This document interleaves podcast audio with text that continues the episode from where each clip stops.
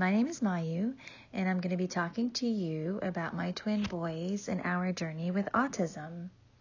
Initially, when I wanted to have children, I was having a hard time conceiving, and so we decided to go the IVF route. At that point, I had two embryos implant, and the pregnancy actually was was great. I had no issues. Everything seemed to be fine. And uh, at which, at about almost 38 weeks, which is great for having twins, I went in for a scheduled C section. At that time, uh, the boys actually, one was about seven pounds, 10 ounces, and the other one was about six pounds, four ounces, which is great. They were big for, for twins, and uh, everything seemed fine. Um, did not need the NICU at all, so that was a huge plus, and we were out of there within about five days. Uh, so, you know, the boys were developing well, and we seemed to hit every milestone at which, you know, they they started to, you know, give me eye contact. They were smiling, they were babbling, they ate the, you know, the correct foods at the right times, and they were not fussy about eating at all. I also uh, had great connection with them, and we'd laugh and play. And like I said, they hit their milestones. I mean, they were crawling and walking and running at the correct times.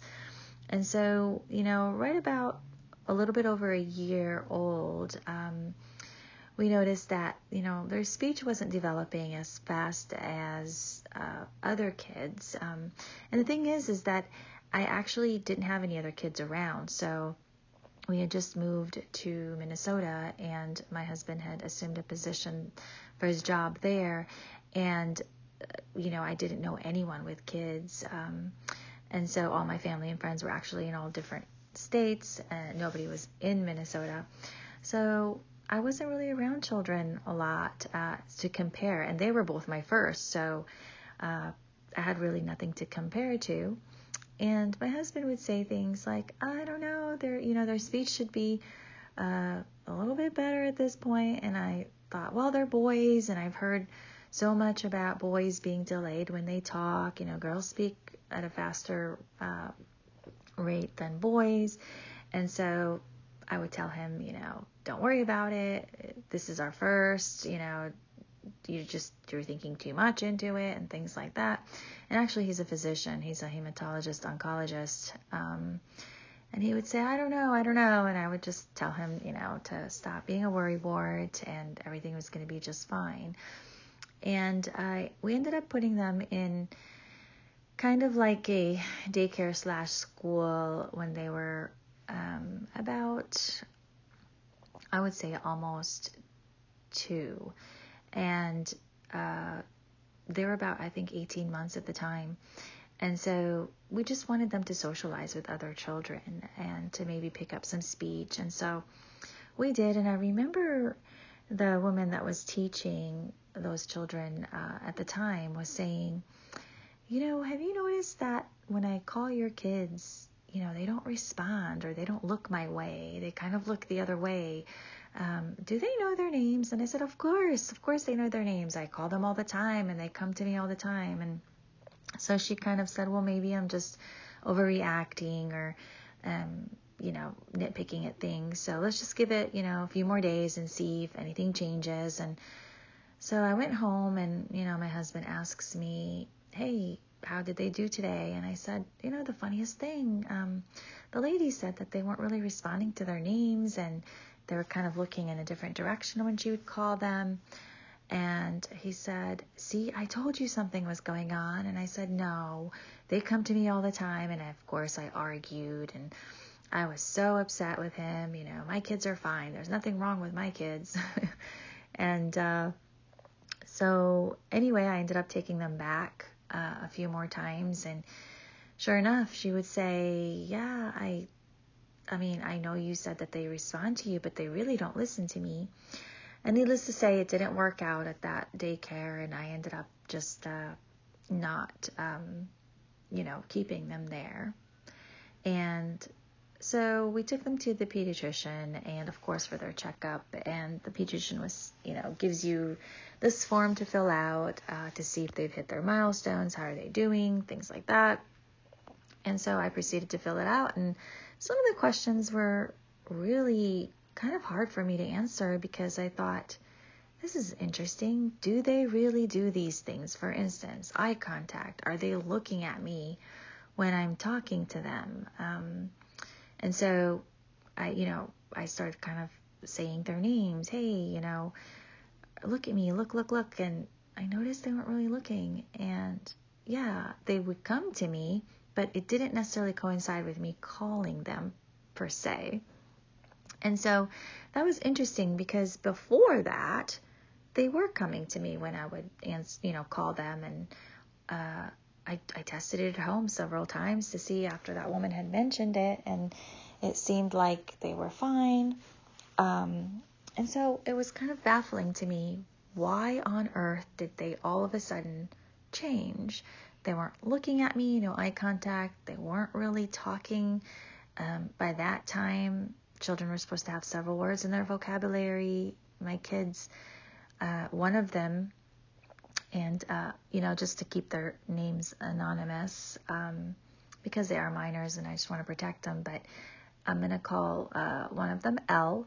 And so L was actually speaking in little sentences, and he would say like I I go outside, I want this. Like he would just say a few words. That was it. Where Z uh, didn't really talk at all, but he he would kind of babble, you know. And I thought that's interesting. You know, according to this paperwork, they should have already had more words in their vocabulary.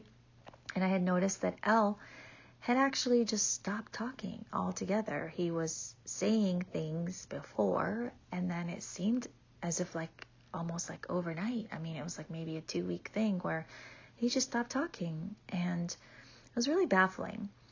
And so, you know, I mentioned to the pediatrician that those were some concerns, that I had them at a daycare, and the woman had mentioned that the eye contact was a little scarce. Um, and she said, you know, I wouldn't worry about it too much right now because they're still little, they're not even two yet, and, you know, they're only at about uh, 20 months, and you still have some time. And she said, you know, my son was, uh, you know, at uh, like 16 months and he wasn't really talking and I got really worried and she said, you know, I had called uh, for help and um, I guess early intervention, she had made an appointment with them to come and what they do is they bring speech therapists, occupational therapists, and they assess your child at home to see whether or not they need services. Um, and so they usually work with kids, you know, up to three years old and then from three to five is a different set of people, um, but they come in and they also help get ready, you know, get your children ready for school. So she said, you know, she's about two weeks out before they came to her house to assess her son, and all of a sudden her son just started talking. Um, and so she said, you know, don't worry about it. He'll be, they'll be fine. Just give him a few more months. And I thought, to myself, well, that's interesting because her kid was younger than my two kids, and she was really deeply concerned, and I had already called early intervention. My kids were a few months older, and they still weren't talking, but yet she wasn't concerned. So I thought that was interesting, and I went home and had this conversation with my husband, and he said, no. He said, absolutely not. If she was that concerned for her own child, and her child was younger than our kids, there's something wrong with this picture.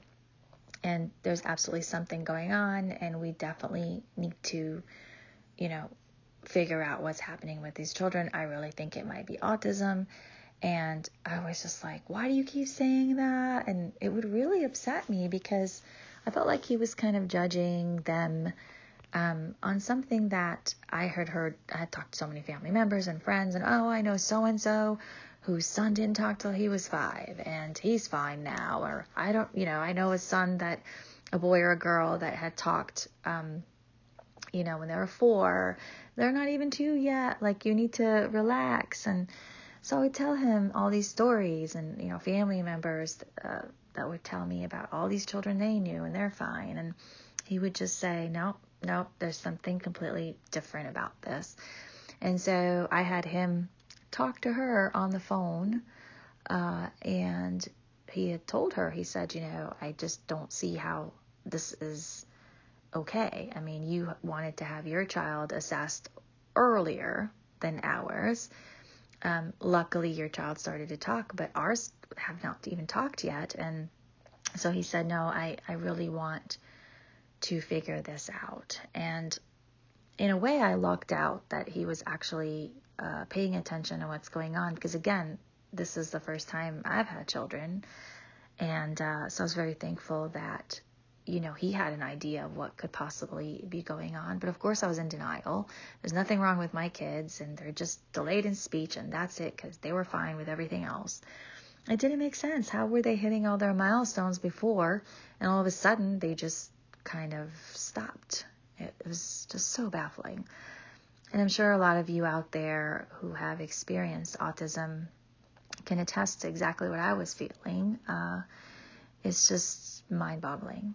And so at that point, you know, we had switched doctors and uh, we decided that we were going to go to a developmental pediatrician, which uh, will tell us basically our next steps. And so we went to a developmental pediatrician and she did an assessment and said, you know, yeah, there is definitely something going on, but in order to diagnose your kids with autism, there are three different professionals that you have to see, and we all have to sit together and agree on this. And at that point, I said, okay. And it was kind of scary because I was thinking, I have no idea what autism is, I don't know much about it, didn't really know people with autism, and so it was definitely my first rodeo.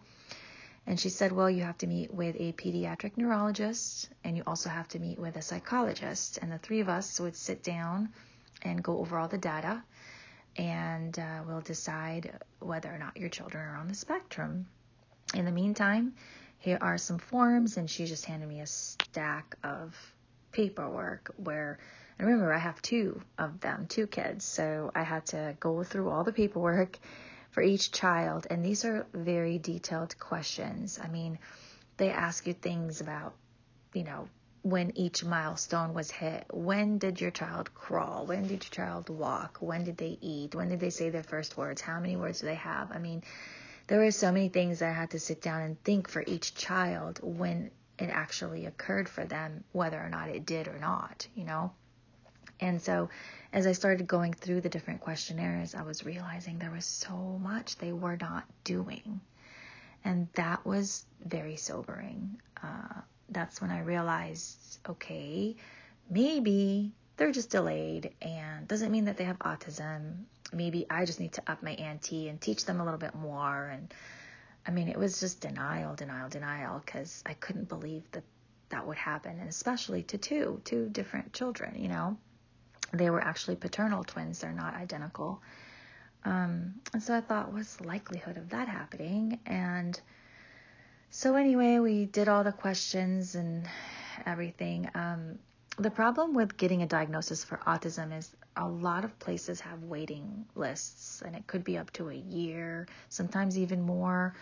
Um, but if you suspect that your child is, you know, possibly on the spectrum, you're noticing that one of the very first signs is the no eye contact, not responding to their name, um, and they kind of zone out.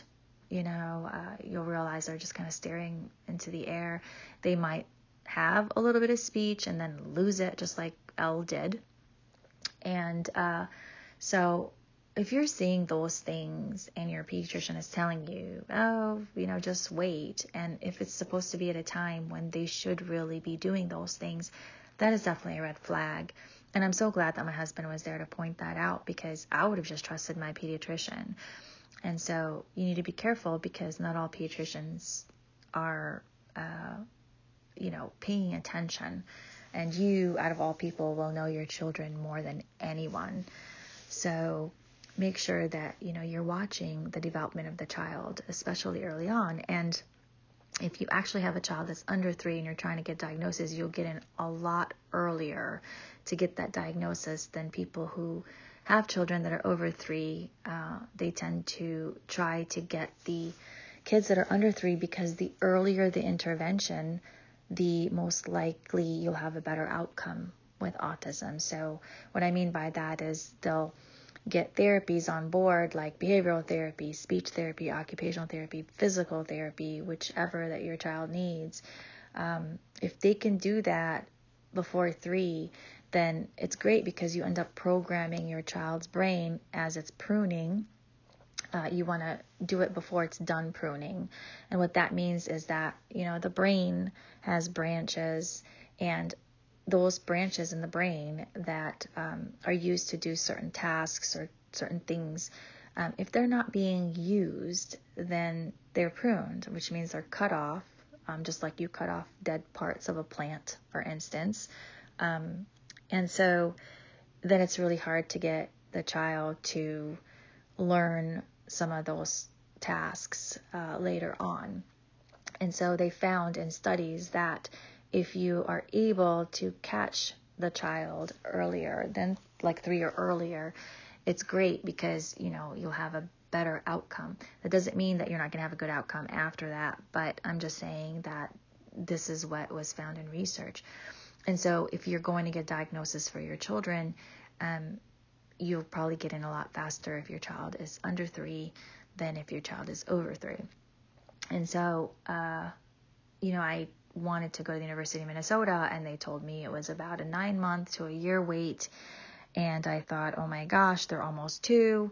And if I wait that long, they're going to be over three, uh, or, you know, at least three or over. And I thought, how am I going to get early intervention in there if, if in fact they do have autism?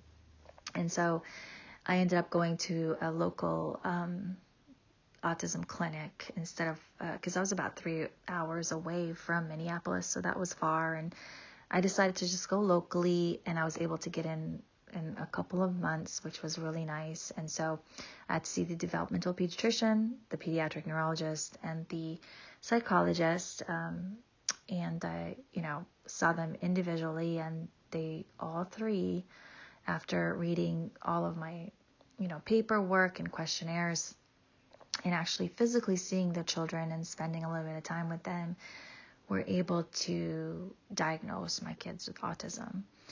And I'll never forget that day. Uh, I had to take each child, of course, individually so that they could spend some time with them. And when they first told me about the first child having autism, it just, you just can't believe it. I mean, I felt like my whole world came crashing down. And I know some of you out there can relate to how I feel. Um, I just couldn't believe it was happening. It was surreal. I had to drive home with my child, and the whole way home, I'm thinking, I'm just in a fog. I'm just like, I hope I get home because this is just horrible. And I started thinking about all the things that, you know, my children were going to go through. Although at that point, you know, I, like I said, I hadn't experienced autism that much. And so I was reading about it. And I'll never forget the first search I did on autism. Uh, it said, you know, oh, the dreaded A word. And I thought, well, why is it so dreaded? Um, what's horrible about autism? And then, you know, I started researching um, and started seeing videos and stories. And I thought, oh my gosh, this is. This is going to be a hard life. And of course, you start assuming the worst because you have no idea what's going to happen. It's a spectrum. So, as your child develops, then you get a more solid answer as to where they fall on the spectrum. Um, and with both of my boys, they were both diagnosed as moderate because they both had speech difficulties. Um, although they were pretty bright and they, they, you know, they were doing well in many categories, but the speech deficit was huge. And uh, L seemed to be, you know, obviously he lost complete speech, so he just was making noises to communicate. He didn't know any sign language or any way of communicating, and so, you know, it was hard for him. He would cry a lot because he didn't know how to tell me what he wanted, and it was just a guessing game. And uh, Z wasn't talking at all either, so, but he seemed to be the calmer one of the two, and he would always just like if I put him down, he would stay down. He wouldn't crawl around, and uh, the you know where L was all over the place. And so, you know, going back to understanding autism, I started reading so much, and it was nice to see people share their stories of good outcomes and you know, telling you what they did and how, you know, certain things might work for me and not work for you, and certain things might work for you and not work for me. It's a spectrum. You don't know what's going to happen, but you try. And so I thought, my gosh, like initially I was terrified because I didn't know what was going to happen. And the worry that you feel is just spectacular.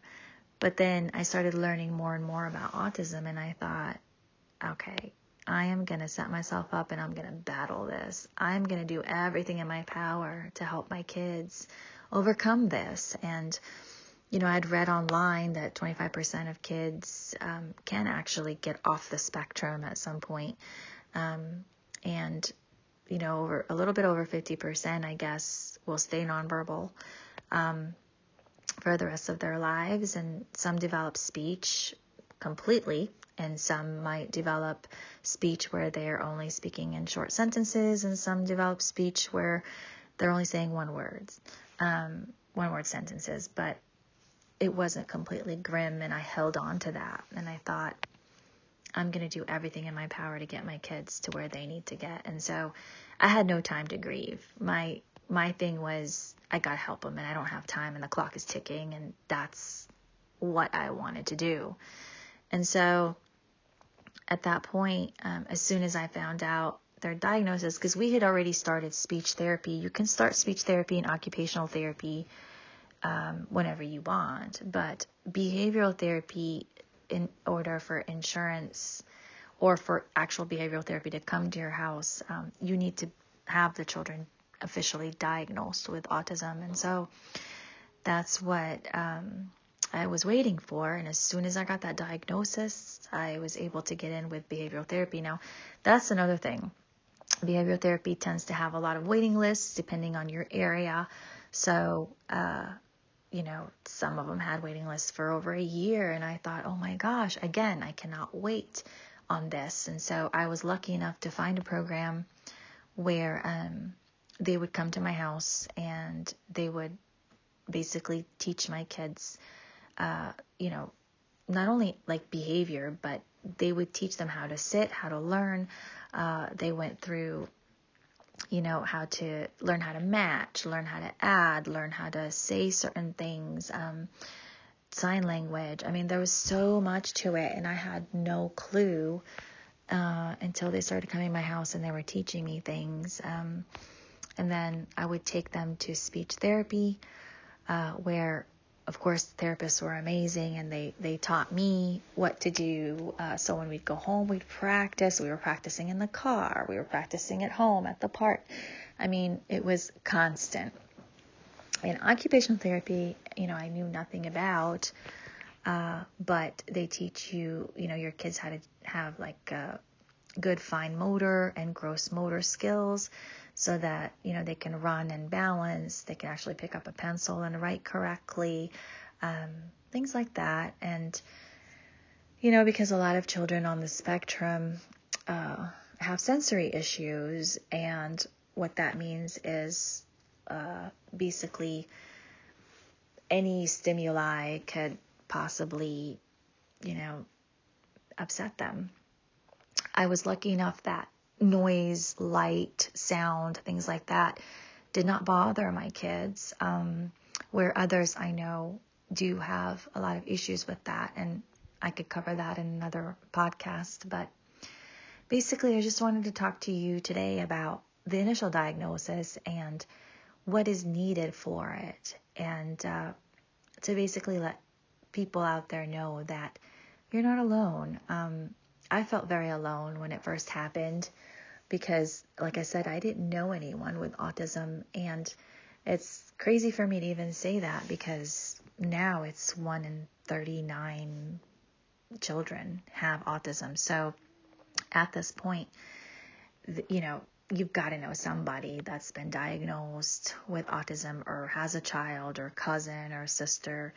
Um, and it's predominantly boys. So it was quite interesting uh, to see it all unfold. And like I said, I got busy with how to make them successful. And so that's basically where I am today. Uh, and I will share more with you in the next upcoming podcast on how busy I got and how I went to work in helping my kids be successful. Thank you so much for joining me in today and have a great night.